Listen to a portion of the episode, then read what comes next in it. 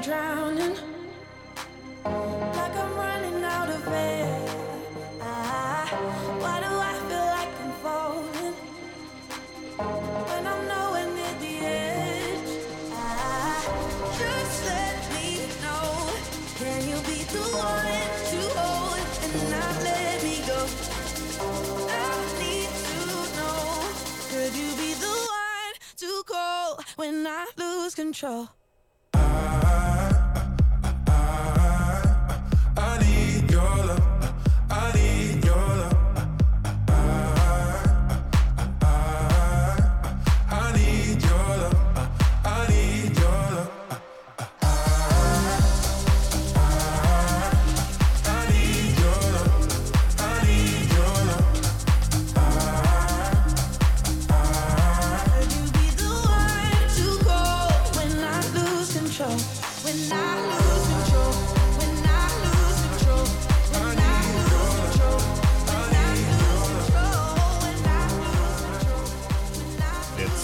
February 18th, 2021.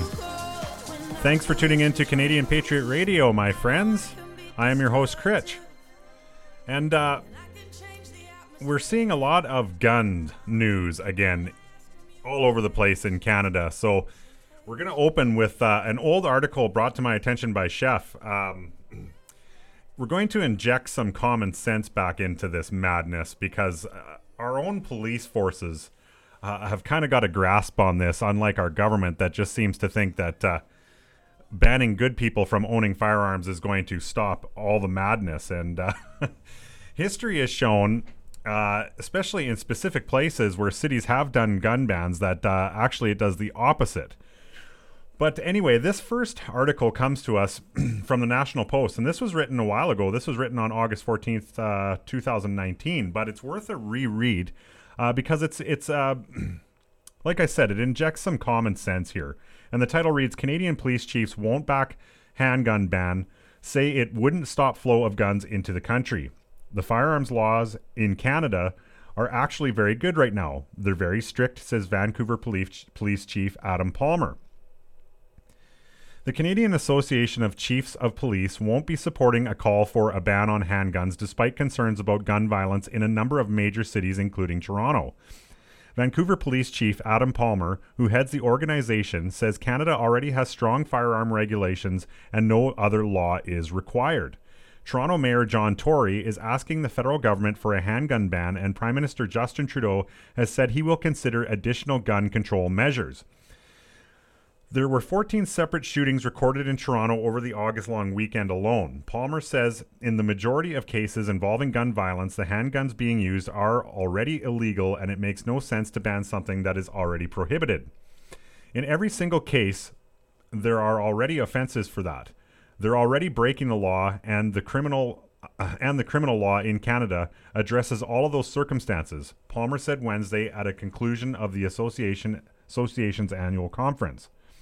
The firearms laws in Canada are actually very good right now. They're very strict. The Prime Minister has highlighted recent past gun control legislation that extends the scope of background checks and strengthens record keeping requirements for gun retailers. Earlier this week, he said Canadians will learn about the about liberal plans for gun control during the upcoming campaign. I very much look forward to this election campaign in which we will be able to share with Canadians our vision of for how to keep Canadians safer, Trudeau said. That involves, yes, strengthening our gun control, but it also involves investments that are so deeply needed in our community infrastructure. Palmer suggests that handguns wouldn't would still be around even with the ban because of Canada's proximity to the United States. Keep, people can't be naive to the realities of how it works with organized crime and smuggling, he said. There will always be an influx of guns from the United States into Canada, said Palmer. Heroin is illegal in Canada too, but we have heroin in Canada. The association also discussed harassment and bullying in the workplace and the importance of making sure there are mental health supports for those in policing. we have had suicides in Canada. We have had uh, an officer die by suicide in my own department this year. It's a very terrible thing to go through for the police services. And there have to be other services that have gone through this across Canada as well. They're dealing with sexual assaults and child abuse, car car chases, people with guns, people who have been shot and stabbed, exposure to blood and people spitting on them, swearing at them, assaulting them, and they come back the next day and do it all over again. So the gist of the article and the reason we revisited it was because it's just it's just simple. Uh, do you know what I mean? Like eh, this for every reasonable Canadian, whether you're a gun owner or not, you're fully aware of what uh, you know police chief uh, Adam Palmer has said that you know there's there's an influx uh, there's guns being smuggled into Canada and uh, banning good people from owning them is not going to stop that. Yet we still have you know now fast forward two years later or a year and a half later. And uh, you know we're we're now seeing you know some of the rhetoric changing with this uh, with this gun ban in Canada. It is now a voluntary uh, buyback program. So, but that could mean multiple things. Uh, we've we've seen a history of this with uh, all the gun legislation in Canada, where everything comes out really strong and then it becomes voluntary. Uh, the registry was the same way. Um, you know, when the Liberals were in power, it was it was mandatory and then it became voluntary through the Conservatives, and we see this batting back and forth. Uh, the one true thing that we knew that we did find out through uh, the High River gun grab is that they were using the RCMP was using those registries uh, to s- target specific houses and kick down the doors and steal those guns. Now we've never ever had an explanation from the RCMP why they did that. Um, but it was just it was our first glimpse into how they are using this information, uh, ab- using and abusing this information, and uh, you know they they full well know who owns these uh, now banned guns in in Canada. So I think it's just a nice way of saying you know by saying it's a voluntary buyback is it's all nice flowers and roses, sunshine and rainbows. But uh, if you don't uh, submit them by May first, twenty twenty two, that's when we're going to start kicking in your doors. We'll see. Um, don't forget that the CCFR has a very solid case um, in front of them here, and you know they're rushing from all outward appearances, the Liberals are really rushing to just push this through. Uh, my guess is they'll probably try and stall the CCFR case uh, even past the uh, May 1st date. And so, if that does happen, then I don't think anybody, because there is uh, legitimate cases in the courts, I don't think anybody actually would be legally required to turn in anything at that point. But don't take my word for it. Make sure you research yourself. I don't want you to be like, oh, Critch from CPR said, and then end up getting yourself arrested.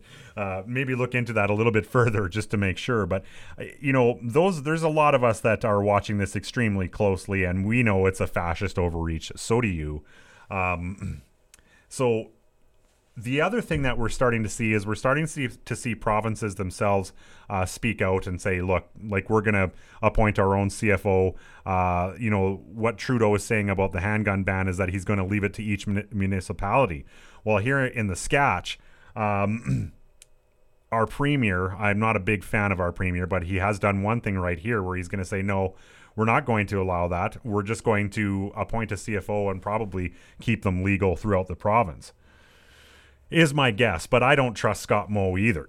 Uh, especially when it comes to this vaccination rollout that we're seeing, he is on board with the globalist plan for vaccination for uh, vaccinating people with a uh, a gene therapy that is a human experiment.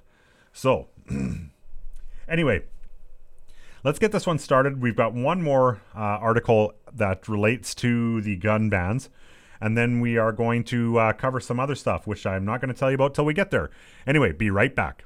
So what should I call you? Should I call you uh, uh, Bullet, uh, Tooth? You can call me Susan if it makes you happy. There are times in life when being tough comes in handy. Say some geezer collapses in front of you. What do you do? We need a volunteer that ain't breathing. Here's one I made earlier. First thing you do is you check him over. If he ain't responsive or he ain't breathing, or he's making noises like this, Climate change is real. There is no evidence of election fraud. The Canadian Liberals are doing a great job. then his heart will stop working, he's having a cardiac arrest. Look lively. First call 999. Then you do hands only CPR and no kissing. You only kiss your missus on the lips. Watch. Lock your fingers together, knuckles up. Then push down, right on the sovereign.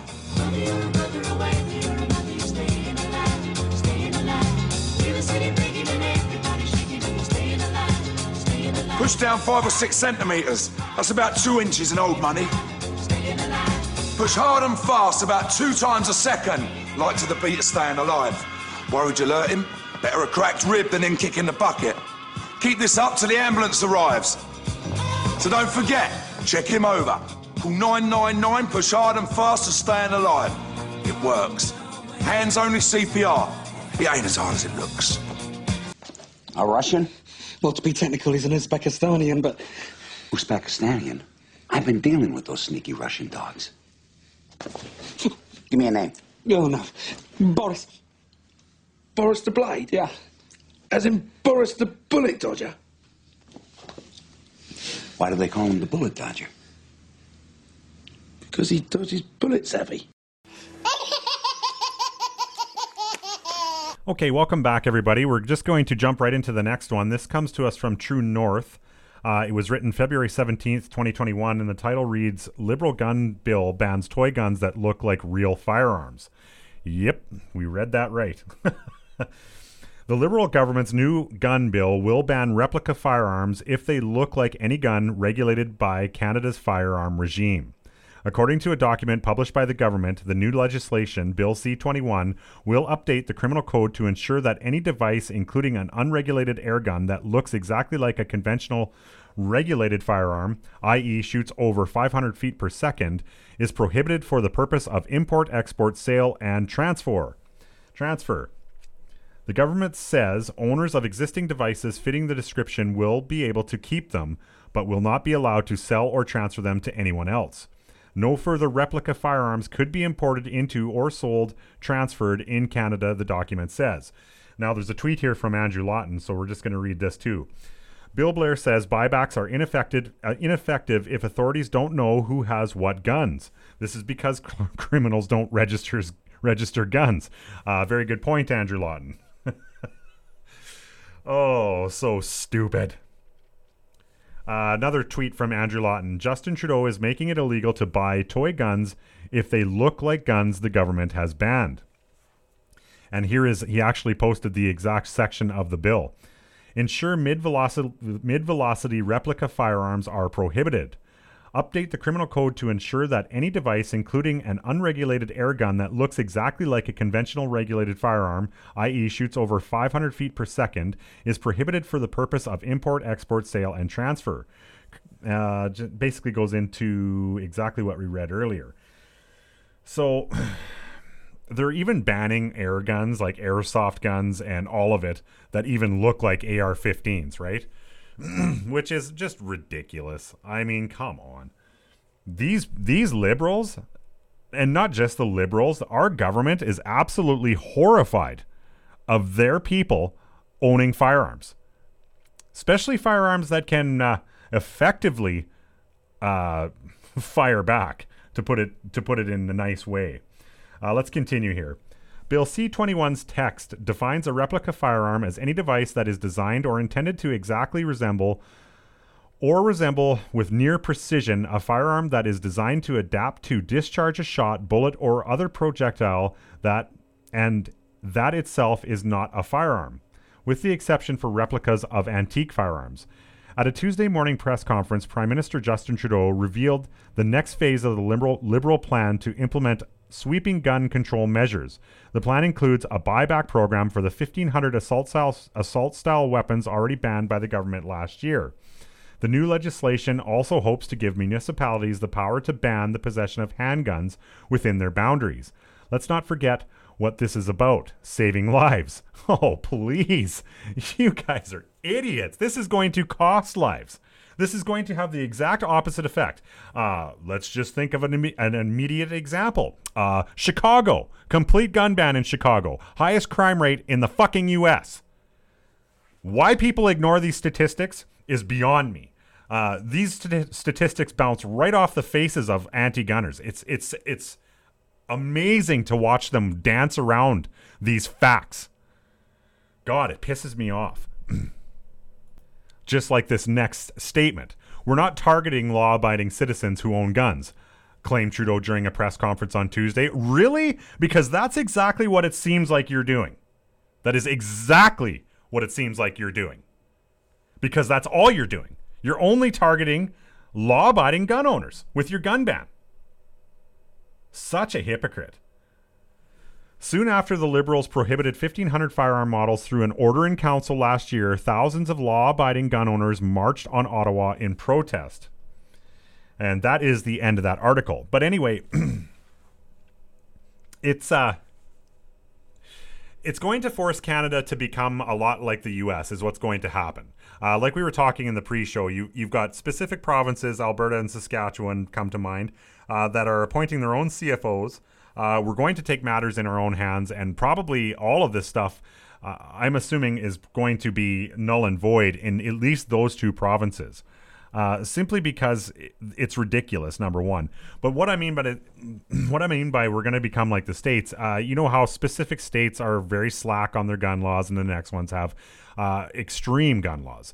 Um, and you know, going back to what I was saying about statistics and facts, just pay attention to what states have what laws and what states don't. The safest places in the U.S. have the stra- uh, uh, slackest gun laws in the entire country. Uh, the first one that comes to mind is Plano, Texas, where basically every man, woman, and child has, I think, eight guns per household. and the crime rate is so low it doesn't even register. And then compare that to Chicago, where the gun bans are exactly like what's coming into Canada, and they have the highest murder murder rate per capita in the world. In the fucking world. Anyway, so like I was saying, you know, through Alberta and Sask appointing their own CFOs, uh, I don't know what's going to happen. I don't know how far the federal overreach will happen, uh, even within the provinces, especially on specific guns. We all know that this is all designed to try and get rid of the AR-15s. That's the one they're the most scared of. Uh, and realistically, let's let's be real. Why they're so scared of it? Uh, it's its functionality. It's a it's a bulletproof gun. Uh, it works perfect. Um, it was perfected by the Canadians. Let's get that that straight. Uh, the Canadians, uh, with their C7, basically basically took an M16 and uh, perfected it, and that's the history of an AR-15. And then ArmaLite, which AR stands for, uh, was the one that basically mass-produced it and got it out to civilians. So that's the, that's where the title uh, AR-15 comes from. A lot of people think AR stands for assault, and it doesn't. assault rifle, right? And it doesn't. It stands for ArmaLite. So you know, and then uh, you know to go on and say uh, he's going to leave it up to the provinces and basically the municipalities to be able to ban uh, handguns. Well, that's fine. Uh, realistically, I. I don't. I don't even mind that part of this order in council. Let's not call this what it. You know what they like to dub it as a bill.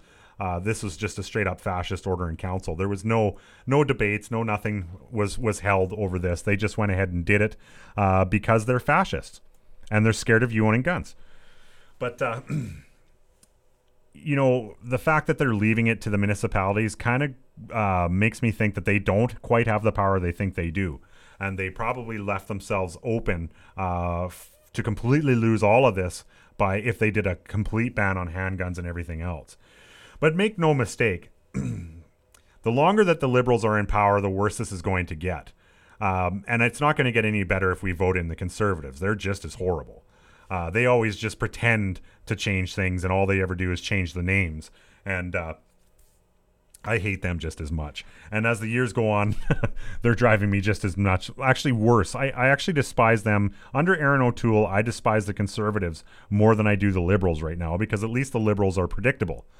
You know, they're going to stomp all over your rights. They're going to do whatever they can to stop your freedoms, and they're going to limit limit your sovereignty by taking anything you have to defend yourself. And eventually, they're going to strip you of all titles. And that's all part of you know when we cover the Great Reset, that's exactly what that's all a part of. So this gun ban shouldn't even be a surprise to anybody because it's all plays right into the Great Reset, um, which also ties into uh, you know the the UN and uh, the the big global agenda uh, to make us all slaves, which make us even more obvious slaves than we are now. You know they had a pretty good thing there. They basically had us all slaves and they nobody noticed. But, but every time they do this, every time they push a little bit harder because they have they've had to accelerate their plan due to Trump exposing their plan on a mass scale. Um, now it just seems like it every time they turn around and they try to implement their plan a little bit more, more and more people are waking up. And so that's the cool part about all this. Do I think that uh, uh, gun owning Canadians, especially people that own AR 15s and anything that fell under this ban, are going to turn them in? No. And the reason I say that is because um, we are a lot like our cousins across the globe um, when it comes to New Zealand and Australia. And the thing that the media doesn't tell you about what's going that what happened in New Zealand with their gun ban is nobody turned them in. All they turned in was crap. they, they basically turned in the stuff they didn't want. But from the last time I last time I looked, I, I the last summary that I actually seen before they stopped publishing them was there was only 43 firearms in the whole country turned in. And I think Canada's probably going to be the same story. Now, the the mainstream media will go ahead and just publish crap, completely false articles saying, "Oh yeah, Canadians are abiding by it." And uh, in reality, that's not going to be the case. I don't think you're going to have any compliance with this whatsoever, uh, even past the May 1st, 2021, or sorry, 2022 deadline uh, for the voluntary, heavy air quotes, buyback program where uh, I think I think they finally came up with a number. Now, correct me if I'm wrong, but I think they're they, they're offering thirteen hundred bucks. Uh, and if you're a gun owner like me, you know that's uh, that's not even half of what some of these things are worth. So nice try, but uh, you're going to have to do way better than that to even get uh, people like me to even consider it, which we probably wouldn't even if you were on the mark with the money anyway. So interesting to keep watching this. Um, as you guys know, I, I, just completely believe it's fascist overreach. It's it's a it's a one world government pushing these idiots like just an idiot in the front line to uh, to do stuff like ordering councils that uh, are eventually probably going to get him charged. if if if justice ever returns to the world um, and we actually stop living in this upside down clown world that we're in, uh, there's going to be a lot of these people that I would love to see in front of firing squads, to tell you the truth, with the guns that they tried to ban. uh, I think I said that about Bill Gates in the last show. anyway, uh, let's move away from the guns and let's move into the next topic here, my friends. You guys are never going to believe this, but I have found more deaths because of this vaccine. Can you imagine that? Okay, this next article comes to us by Humans Are Free. And the title reads Spain, second Pfizer shot halted after 46 nursing home residents die after the first shot. Uh, this was published on February 18th, 2021. Los Barrios, Spain. The Nuestra Senora del Rosario, Rosario, Our Lady of Rosary nursing home is reeling due to mass deaths after mRNA inoculations. All residents and workers at the facility received the first dose of Pfizer mRNA in early January, according to Spain mainstream media outlet ABC de Sevilla. Most residents became extremely ill shortly after the shots. It is believed many came down with COVID 19 despite being vaccinated against it. The Andul- and Andalusian Health Service reported that at least 46 residents have died since January. For perspective, Our Lady has a maximum capacity of 145 residents. Holy lick. Holy man! So they just wiped out a bit, a huge portion of their own residents by inoculating them with this uh, gene therapy. The Junta del Andalusia regional government intervened in early February to curtail the death count, but people continued dying. Spain's Ministry of Health is now in charge of mitigation. The ministry said in a statement, in view of this imminent risk to public health, and in particular for the residents and workers of this center, the current protocol for disin- disinfection and isolation of positive cases cannot be guaranteed. The situation remains dire. At least 28 residents and 12 staff members were COVID 19 positive last week. Health officials halted all further mRNA shots as a result. the Federation of Public Services criticized Our Lady for not taking action sooner. The workers' union said the response was inadequate after eight people died by January 18th. The death count grew to 30 by January 28th. Spain is continually in the news related to the mRNA shots. Health, Min- Health Minister Salvador Illa said in December that his agency is keeping a database of all citizens who refuse the mRNA. He said the list will be shared with all EU members. Holy. A healthcare worker in Spain also recently reported that several mRNA recipients have been admitted to hospitals in the region of Mur- uh, Murica, Murica, Murcia, sorry, for encephalitis. Holy man, this gene therapy is unbelievable. Um, and you know, it's uh, one thing I want to actually say to you guys is it's getting easier to to find these articles now. Um, now I don't know, Chef. Did you send me this or did I find this on my own? Chef has been sending me so much stuff lately that I uh, I get confused now, uh, which one he found and which one I found. anyway, keep up the good work, Chef. I know I'm not being as responsive as always, but uh, I'm I'm actually uh, reading and looking at everything that you're sending me. So thanks a lot for everything that you're sending my way. Okay, um, let's just move into the next one because it's related to this uh, to this uh, gene therapy and how it's basically killing people, and it's a very well written uh, piece of uh, journalism. This is from the New Dark Age, uh, and it was written the 16th of February 2021. And the title reads Western governments are killing their own people again. Experimental mRNA injections in nursing homes. Western countries, including Canada, are using experimental mRNA injections in nursing homes on the most vulnerable of people. Nobody can give informed consent because the injections are experimental. How do we know that the inj- injections are experimental? There are at least two ongoing clinical trials. One is a study to evaluate if, um, efficacy, safety of mRNA 1273 vaccine in adults aged 18 years and older to prevent COVID 19. Estimated study completion date is October 27th, 2022.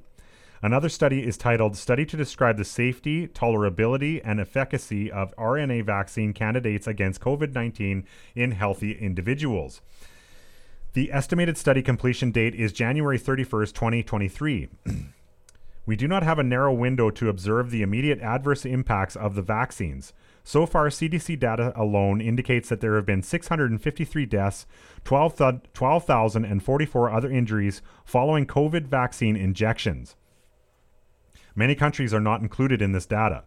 Nobody knows the medium and long term adverse vaccine related events, so this pre- precludes informed consent. Since informed consent is impossible and experimental vaccines are being administered to humans, Western governments are in violation of the Nuremberg Code established after the Second World War to prevent human experimentation and subsequent evils. Now, here's the Nuremberg Code, and we'll read it. Uh, even though we've gone through it before on this show, it, it's just good to have this one in your mind uh, at all times. the Nuremberg Code of 1948. The voluntary consent of the human subject is absolutely essential. The experiment should be such as to yield fruitful, results uh, for the good of society, unprocurable by other methods or means of study, and not random and unnecessary in nature.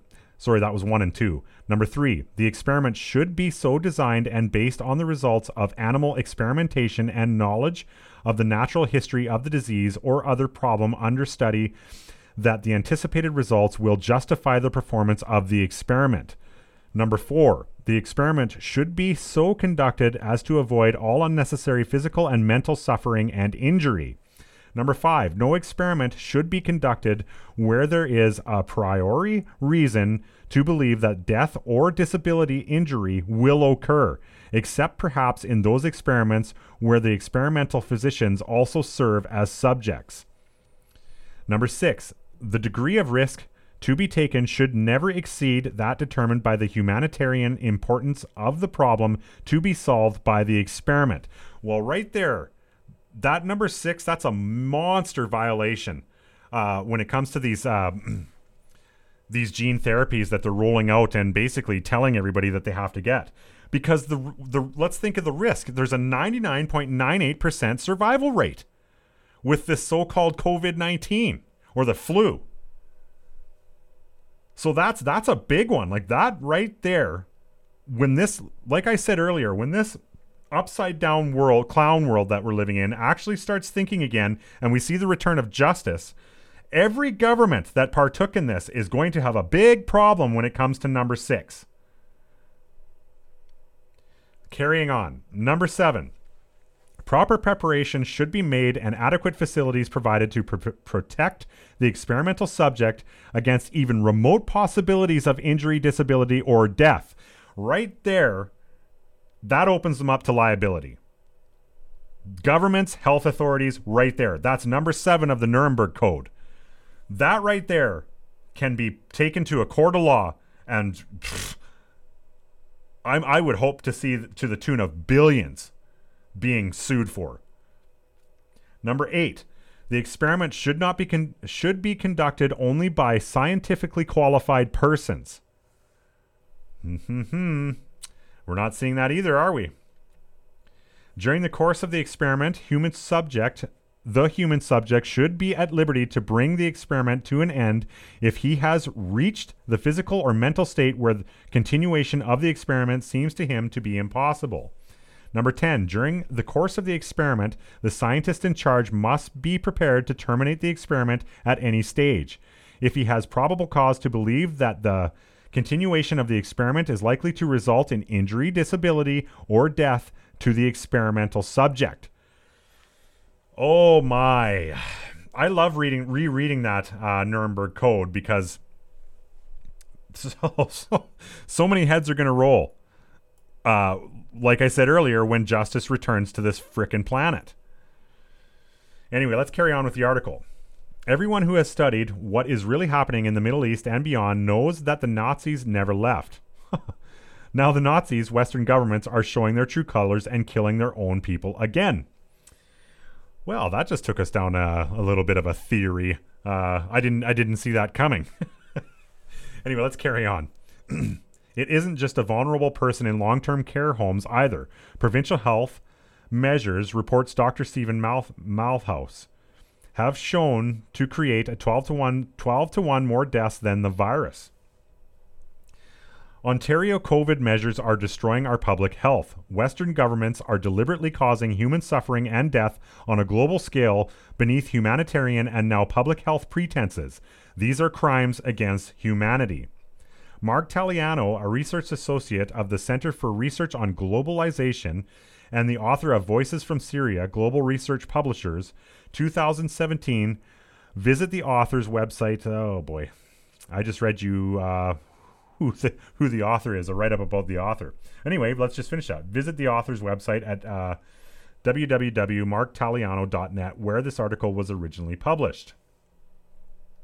And then it gives you links to all the studies and everything listed in this. Um, the action it actually gives you links to the ongoing experimentation up until 2022 and 2023. And I do believe I posted this in the. Uh, I've already posted this in the Telegram page, my friends. So uh, check it out when you get some time because it's uh, it's a good read, obviously. Now I have one more article that I want to cover, a good news article, uh, because every now and then we get these uh, little glimmers of common sense coming through, uh, sometimes through the court system, and uh, this is a, a real good one to cover. This is comes to us from Disclosed TV and it was written February 16th. And the title reads Court orders Dutch government to scrap coronavirus curfew immediately. Okay. The curfew must be lifted immediately. The court in The Hague determined this in a case brought by the Virus Truth Foundation. The measure was taken on the wrong grounds, the judge ruled. According to the preliminary relief judge, the curfew is far-reaching the curfew is a far-reaching violation of the right to freedom of movement and privacy. This requires very careful decision decision making, the judge ruled. However, for the introduction of the curfew, use was made of the Extraordinary Powers of Civil Authority Act whereby the Senate and the House of Representatives do not have, have to be involved in the decision making. According to the judge, there was no special urgency to enforce the law. The fact that before the introduction of the curfew was often discussed illustrates, according to the court, that a special that special requirements required for activation of the law have not been met. A far reaching measure on the basis of an emergency law may only be given if an acute emergency situation actually occurs, which, moreover, cannot be resolved with other less far reaching means. The state attorney argued on behalf of the state that the corona pandemic is such a serious situation and that an urgent procedure for instituting the curfew was therefore in place. Other corona measures also proved insufficient to combat the pandemic. The judge, the judge points out that the usefulness of, of the curfew has not yet been proven because other corona measures were also imposed at the same time as the curfew was instituted. The cabinet is assuming a 10% increase in corona infections when the curfew is abolished and the strict visiting regime, one person per day, is abandoned. According to emergency law specialist Adrian Werenega, the ruling means that the curfew is no longer valid immediately. A judge can decide that that's what's happening. It therefore remains to be seen what the state will do, he said. He can go to an emergency appeal today and contest the decision. However, the lifting of the curfew cannot be postponed by filing an appeal, the court said. Specialists with whom the NOS has spoken has spoken doubt whether that is correct and argue that the judge cannot make that decision. Fines for curfew violations can now also be challenged. The court may agree with you and waive the fine because a good legal basis has not been used. Update: Judge ruling suspended in urgent appeal by Dutch government. The nationwide nationwide uh, nationwide curfew from 9 p.m. remains in place until the least of least substantive handling of the appeal next Friday. Uh, so they kind of up- upheld it uh, for the, the the appeal ruling, which is sad to see. But there's a judge over there that actually has some common sense. So it's good to see. Uh, it's good to see some some people starting to use this uh, common sense for you know seeing that it's it's it's becoming overreach anyway. So I just wanted to try and kind of close on a little bit of good news, but that last little ad, that little addition there, kind of well, whatever. It's tomorrow. It's tomorrow, so we'll see. We'll see how that appeal, how that appeal makes out. Okay, let's uh let's move on to the next topic of discussion here. Okay, this next article comes to us from St- uh, Strategic Culture Foundation and it was written February 15th, 2021, and it, the title reads How Conspiracy Theorizing May Soon Get You Labeled a Domestic Terrorist. Now, you can just imagine why this caught my attention. um, I kind of had a hunch, I'm sure you guys did too, that this was coming, that they were going to start labeling all of us that uh, speak out against the uh, official narrative, heavy air quotes, as cons- uh, conspiracy theorists. And they we knew they were going to use something to try and silence us because they're not winning with the censorship online. So now they've got to go go to the next measure, which this probably is what where the way they're going to go. They're going to. Uh, well, let's just read the article and then we'll theorize afterwards. This is by Matthew A. Ehret.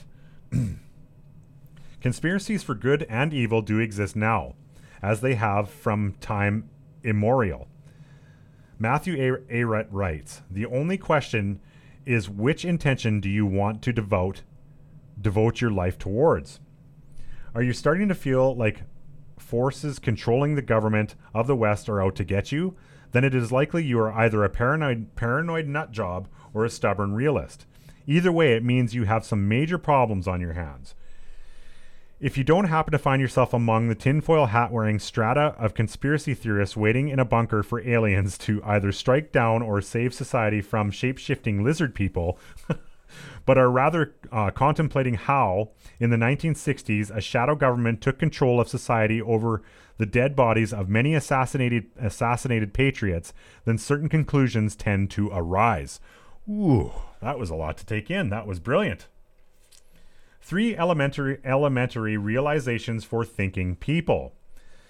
The first conclusion you would likely arrive you would likely arrive at is that the United States government was just pu- put through the first coup in over 58 years. Yes, that's what happened in 19 that's what happened in 1963 was a coup. Although it is becoming a bit prohibitive to speak such words, aloud in polite society.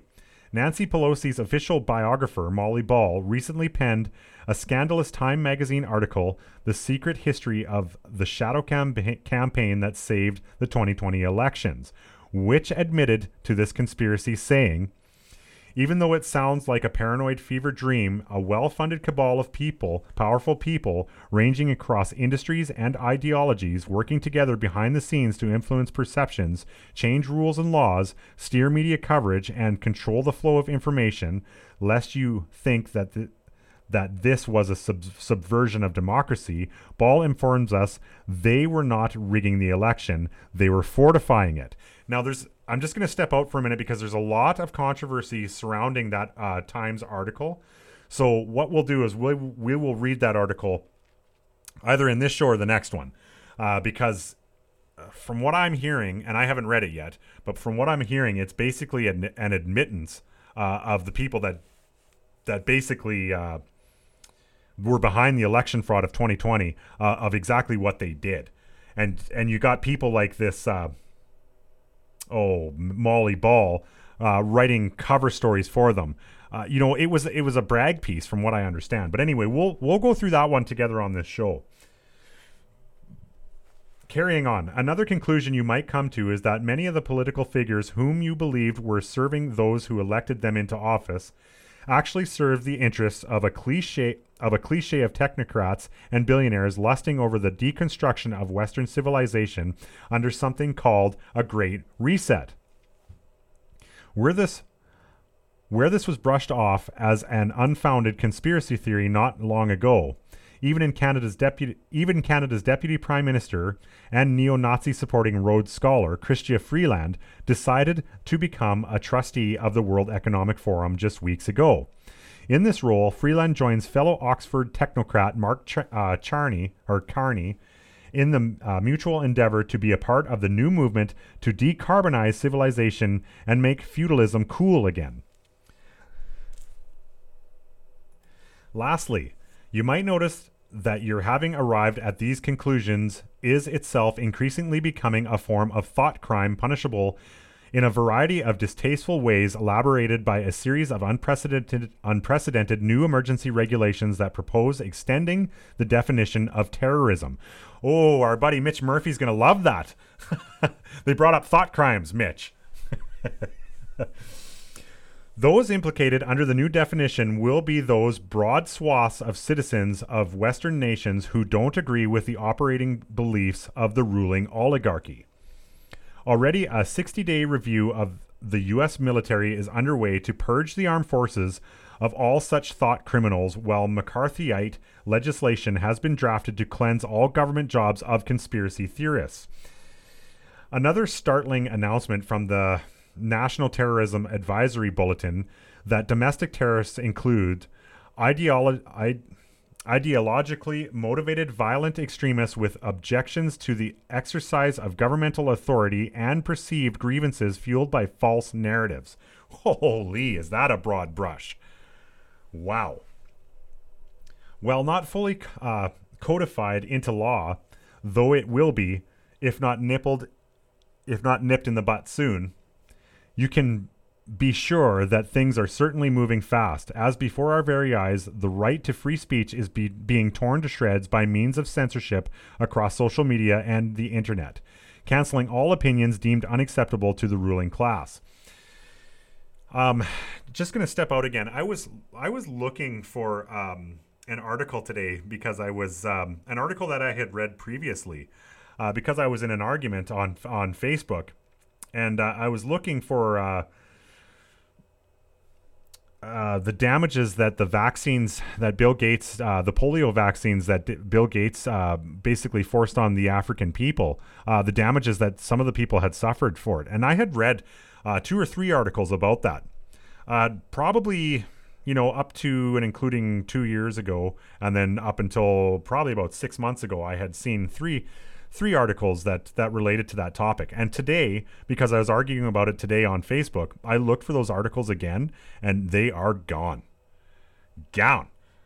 So, and that wasn't just with Google. I, I was searching with uh, DuckDuckGo, which I know um, now we we know DuckDuckGo just uh, submitted to the uh, to the globalists because they handed over a lot of our information to Google. Uh, so something was going on behind the scenes between those two platforms, and uh, they they caved. So DuckDuckGo is no longer what it once was. okay, where were we here? the conspiracy to subs- subvert conspiracy theorizing.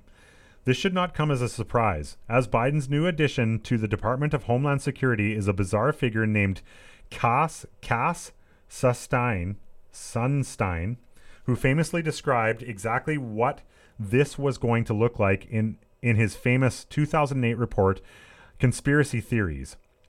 In this underappreciated study, the duo foresaw the greatest threat to the ruling elite took the form of conspiracy theorizing within the American population using as examples of this delusion the idea that the government had anything to do with the murders of John F. Kennedy and Martin Luther King Jr. or the planning and execution of 9 11. Oh, please. This is unreal. Just to be clear, conspiracy literally means two or more people acting together to in accord with an agreed upon idea and intention.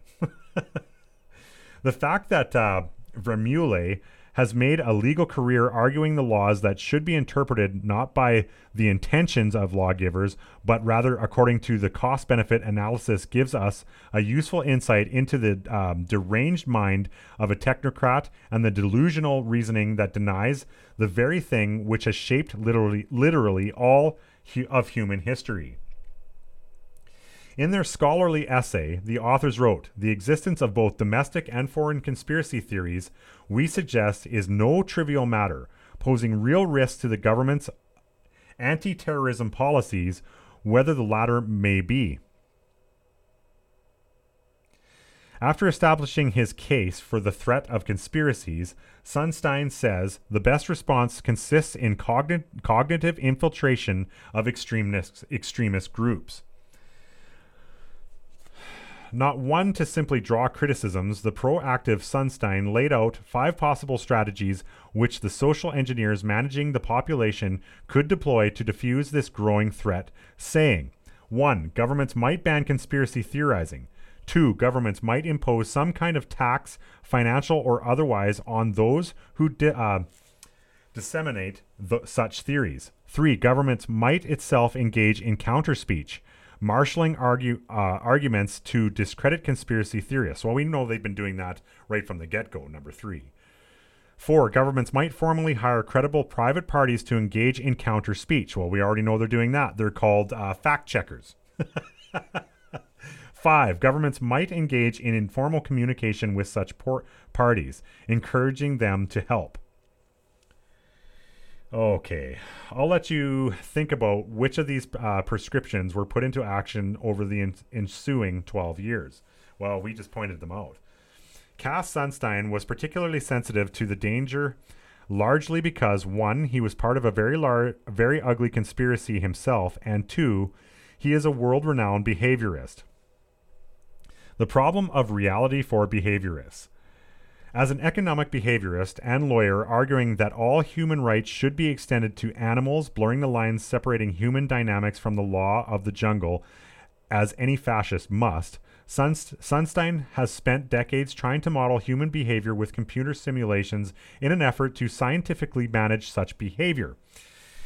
Well, let's just step out for a minute. The problem with this, this kind of goes into another, let's just say, theory um, that supposedly didn't exist, which was um, predictive analytics, which we now know does. Um, and the problem with it is human behavior is completely unpredictable. Uh, so they've always had a problem with uh, predicting human behavior, and, and that always has thrown basically the big fuck into their uh, into their predictive analytics because they could never pr- accurately predict how humans would respond to certain things. Now they've done tests for years, for years and years and years and years and years on this, and specifically just to see how people would react in specific situations. Uh, they've they've specifically done this to populations all around the world, including Canada and the U.S. Now, it might just be something as simple as just knocking the power out for a couple days in a specific area just to see how people react, but they were doing it intentionally, right? For as long as you can even bet. Okay. As outlined by his book Nudge, co-authored by with Nobel Prize-winning behaviorist Richard Thaler, Sun, uh, Sunstein discovered that people tend to organize their behavioral patterns around certain fundamental drives, such as the pursuit of pleasure, avoidance of pain, and certain Darwinian drives for sex, popularity, desire for conformity, desire for novelty, and greed.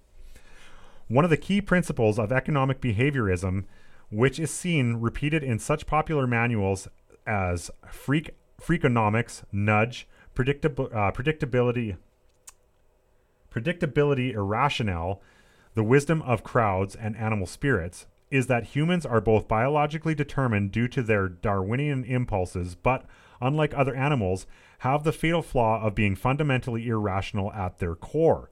Since humans are fundamentally irrational, says the behaviorist, it is a requisite that an enlightened elite imp- it is a requisite that an enlightened elite impose order upon society while maintaining the illusion of freedom of choice from below. this is the underlying assumption of Karl Popper's open society doctrine, which was fed to Popper's protege George Soros and which animates Soros's Soros's general theory of uh, reflexivity, uh, reflexivity, and his Oxford-based Institute for New Economic Thinking. Oh, a little bit of history on Mr. George Soros. Just uh, you know, I got to step out for a minute because it is unbelievable um, what you know the admissions that you're you're getting here from the people that these globalists um, listen to. Since humans are fundamentally irrational, says the behaviorist, it is a requisite that an enlightened elite impose order upon society while maintaining the illusion of freedom of choice from below. The absolute arrogance of that statement is just beyond what a normal person can comprehend. And that's that's what these people have been basically coaching themselves with. I would be it would be safe to say probably for thousands of years. Um, you know, a long time ago already on this show, we went through some of the history of these people and and how far they have come and how far back their history goes. And uh, they've believed this right from the, the very beginning. They've separated themselves from the rest of us, uh, Goyim, and they uh, they believe that they are mentally superior and uh, superior to us in every way, shape, and form. Realistically, because they um, have controlled absolutely everything from the get go. But the the arrogance around statements like that have always caught me, and uh, it's hard not to um, be get filled with rage when you hear that. But this is just um, you know it, it, it reminds me of a, a famous old sta- saying that. Uh, power corrupts, right? And absolute power corrupts absolutely. And you, you got to just look at the history of these people and, and, realize that they've been in power for forever. Money doesn't matter to these people. The only thing that matters to them is power. And once you go through how many generations of being in power, um, you know, and throw in dashes of Satanism and uh, occult ritual uh, and probably uh, abuse, sexual abuse to every one of these people, and imagine how warped the minds are. And so when you see people that cater to them, like these behaviorists, uh, saying things like this, well, that just fuels um, the sick, twisted mind that most of these uh, globalists. Uh, or the, the members of the 13 elite families are walking around with. Like these people are beyond messed up. And this is actually, you know, I think there's a misconception about with a lot of people that look at these people that are in this this uh, in these networks and. Uh, I don't know if there's awe, uh, kind of an awe with them, but I actually pity them. I, I, I don't think I'd wish this life on uh, on anybody. I, I, I, think it's it's a it's a horrific life to be born into, and and to be, uh, you know, have your whole path set out before you, and and what you have to endure to to even make it in these families like I said, th- these people are living in their own hell, and they don't. They have no sympathy. That's basically stripped from them when they're children. So they don't. They don't have it for you and I. And and we just to to try and understand these people is is is a job, right? And as you can tell, I've I've thought about this quite a bit. But these people, I like I said, I pity them. Um, but that doesn't mean that I have any um, sympathy. let's let's not get that. Let's not get that. Uh, confused uh, for what they've done to this planet for thousands of years. Every one of these people has everything that is, you know, when this all blows open, um, a lot of these people need to be wiped out. And there's just no other way to say it. To stop the cycle that these families and people have have um, you know been partaking in for thousands of years, I think the only way to deal with it would be death. And uh, I hate to say it because it's anybody that has that was abused as a child was not given a fair chance. And even the people that are the, the most twisted which are these families were basically at the core were not given a, a, a fair chance either. Anyway let's uh, i'm getting right off topic here but let's get back into this article. Okay this was at the heart of obama's science czar john Hol- Hold- holdren's call for world government in his 1977 Eco Science, co written with his mentor Paul El- Ehrlich, where the young misanthrope envisioned a future utopic world governed by a scientifically managed master class, saying, Perhaps those agencies combined with UNEP and the United Nations population agencies might eventually be developed into a planetary regime, sort of an international super super agency for population, resources, and environment.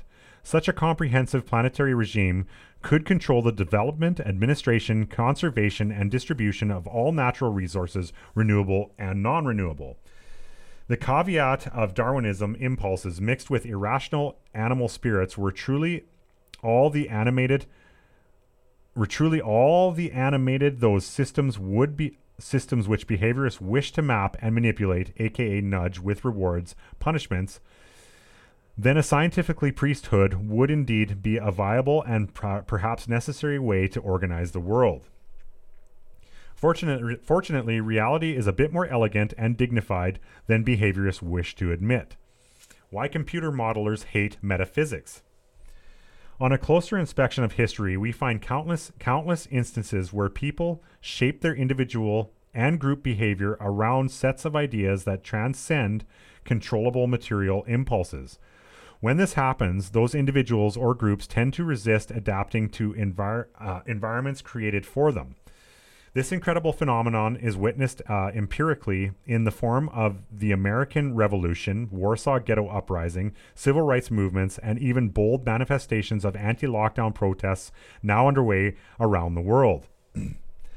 Among the most troublesome of those uh, variables which upset computer models are conscience, truth, intentions, soul, honor, God, justice, patriotism, dignity, and freedom. Wherever individuals shape their identities around these very real, though Im, uh, immaterial, aka metaphysical, principles, they cannot be nudged towards predetermined decisions that defy reason and morality. Adherence to these principles also tends to afford thinking people an important additional edge of uh, creative insight necessary to cut through false expl- explanatory narratives that attempt to hide lies behind the appearance of truth. As witnessed on multiple occasions throughout history, such individuals who value the health of their souls over the, the intimidating and extremely malleable force of population opi- uh, popular opinion will often decide to sacrifice personal comfort and even with their lives in order to defend those values which their minds and conscience deem important. These rare but invaluable outliers will often resist policies that threaten to undo their freedoms or undermine the basis of their society, uh, society's capacity to produce food and energy for their children and grandchildren. What is worse is that their example is too often extremely contagious, causing other members of the sheep class to believe that they too are human and endowed with un- unalienable rights which should be defended.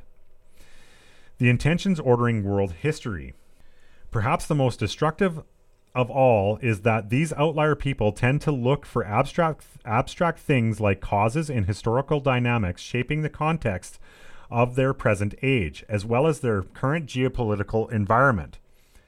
Whenever this type of thinking is done, carefully crafted narratives fed to the masses by an enlightened elite will often fail in their power to persuade, since seekers after truth soon become to realize that ideas and intentions, aka conspiracies, shape our past, present, and future.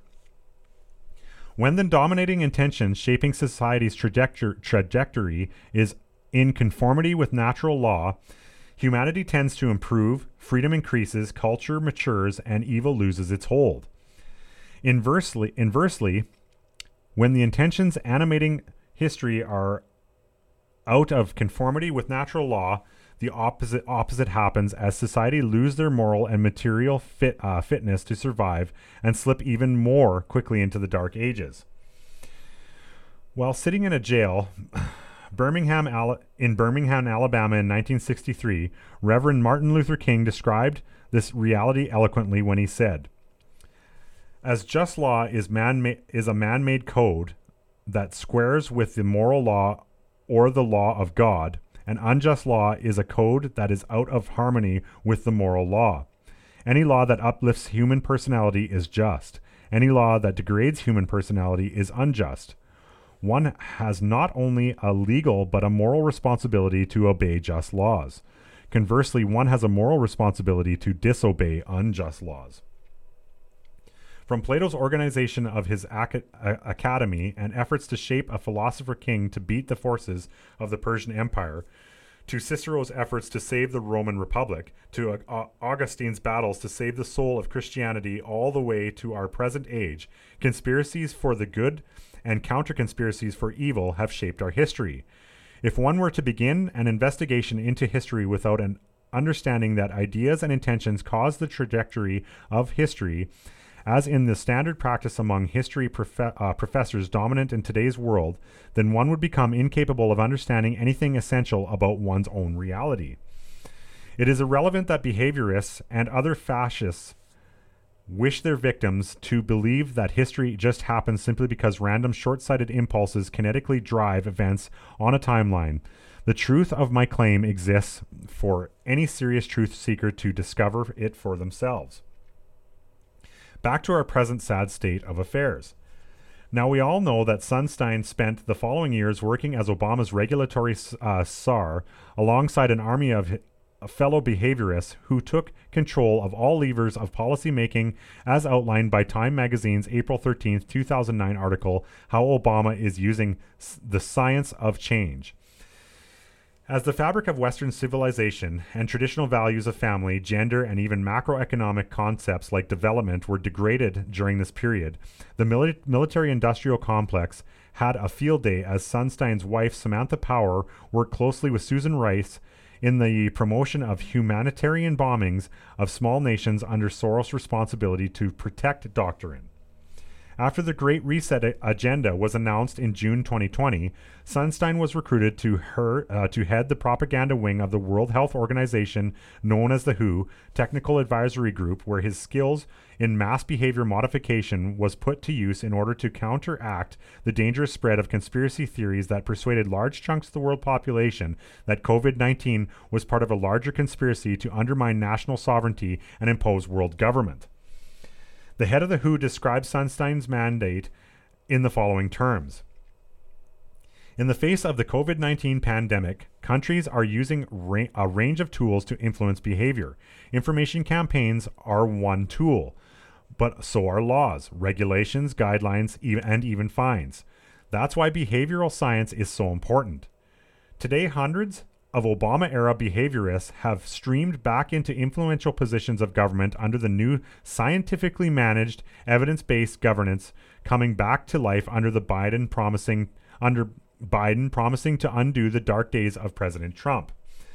Ideologues who have been on record calling for world government to eliminate the sick and elderly, see Obamacare architect Ezekiel Emanuel's Why I Hope to Die at Age 75, and population control are streaming back into positions of influence.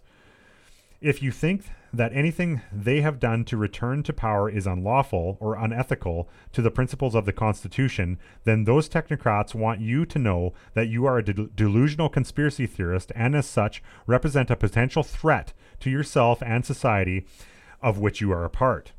If you question the World Health Organization narratives on COVID 19 or doubt the use of vaccines produced by organizations like AstraZeneca due to their ties with to eugenic or- organizations, then you are a delusional conspiracy theorist.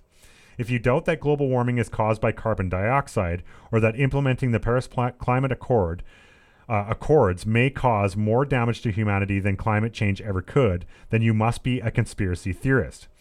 If you believe that the US government just went through a regime change coordinated by something called the deep state, then you run the risk of being labeled a delusional threat to the general welfare, deserving uh, of the sort of treatment doled out to any typical terrorist.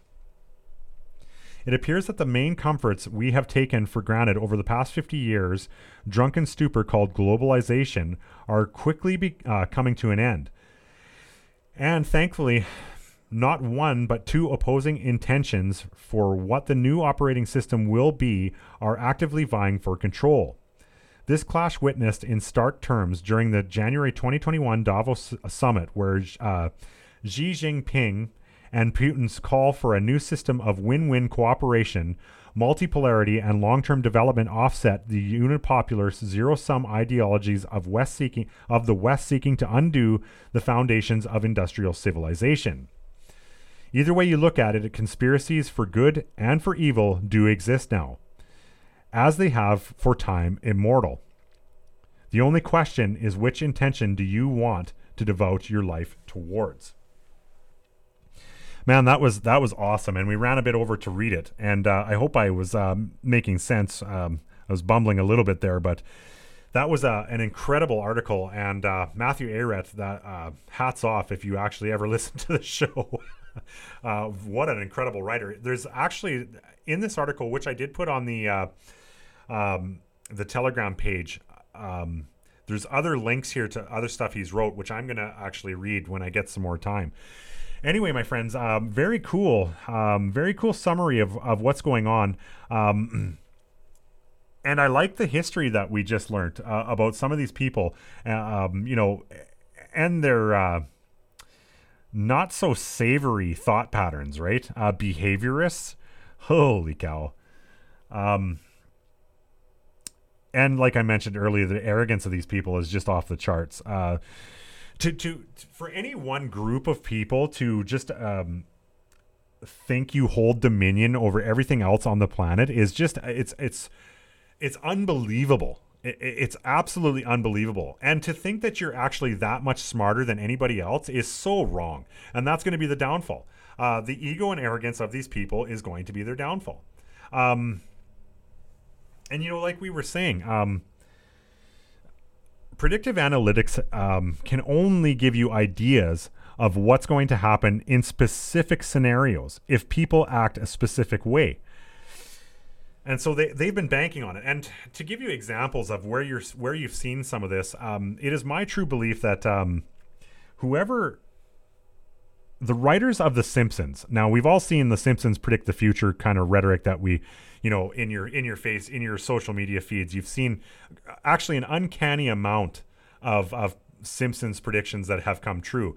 So what I'm getting at is I I I would be guessing that there's someone uh, obviously from the CIA or FBI or whatever NSA uh, that is helping the Simpsons writers that has a- had access to predictive analytics and is um, influencing them what to write. Um, because it's absolutely unbelievable uh, the predictions that have uh, we've seen on The Simpsons that have actually come true, and that's uh, how how I think that's happening is is what I just described. Uh, we do know through uh, Project Mockingbird that the CIA has basically infiltrated all of Hollywood um, and media. So a lot of these movies are disclosures. Movies and shows are disclosures. And the only way they can actually accurately predict the future is through predicted predictive analytics. Anyway um, very very good article. I'm glad that uh, i got to share that one with you guys. So and this is where we'll close it because we're running a little bit over here. So if you have anything you want to uh, if you want to reach out to me you can find me on facebook at uh, canadian patriot radio the message button comes directly to me uh, you can use email. Uh, it's Canadian Patriot Radio at gmail.com. Or you can find us on Telegram. Um, just search Canadian Patriot Radio and, and we'll come up. So I encourage I encourage if you're a new listener, I encourage uh, Telegram the most because it's an open forum. Uh, I encourage everybody to be posting on that that forum because I'm I'm constantly on that one, um, and I'm looking at everything that you guys are posting, and it's uh, it's really good stuff. So anyway, I'm going to end this show on that note. So thanks everybody for tuning in again. And uh, until next time, my friends, with all thy sons command.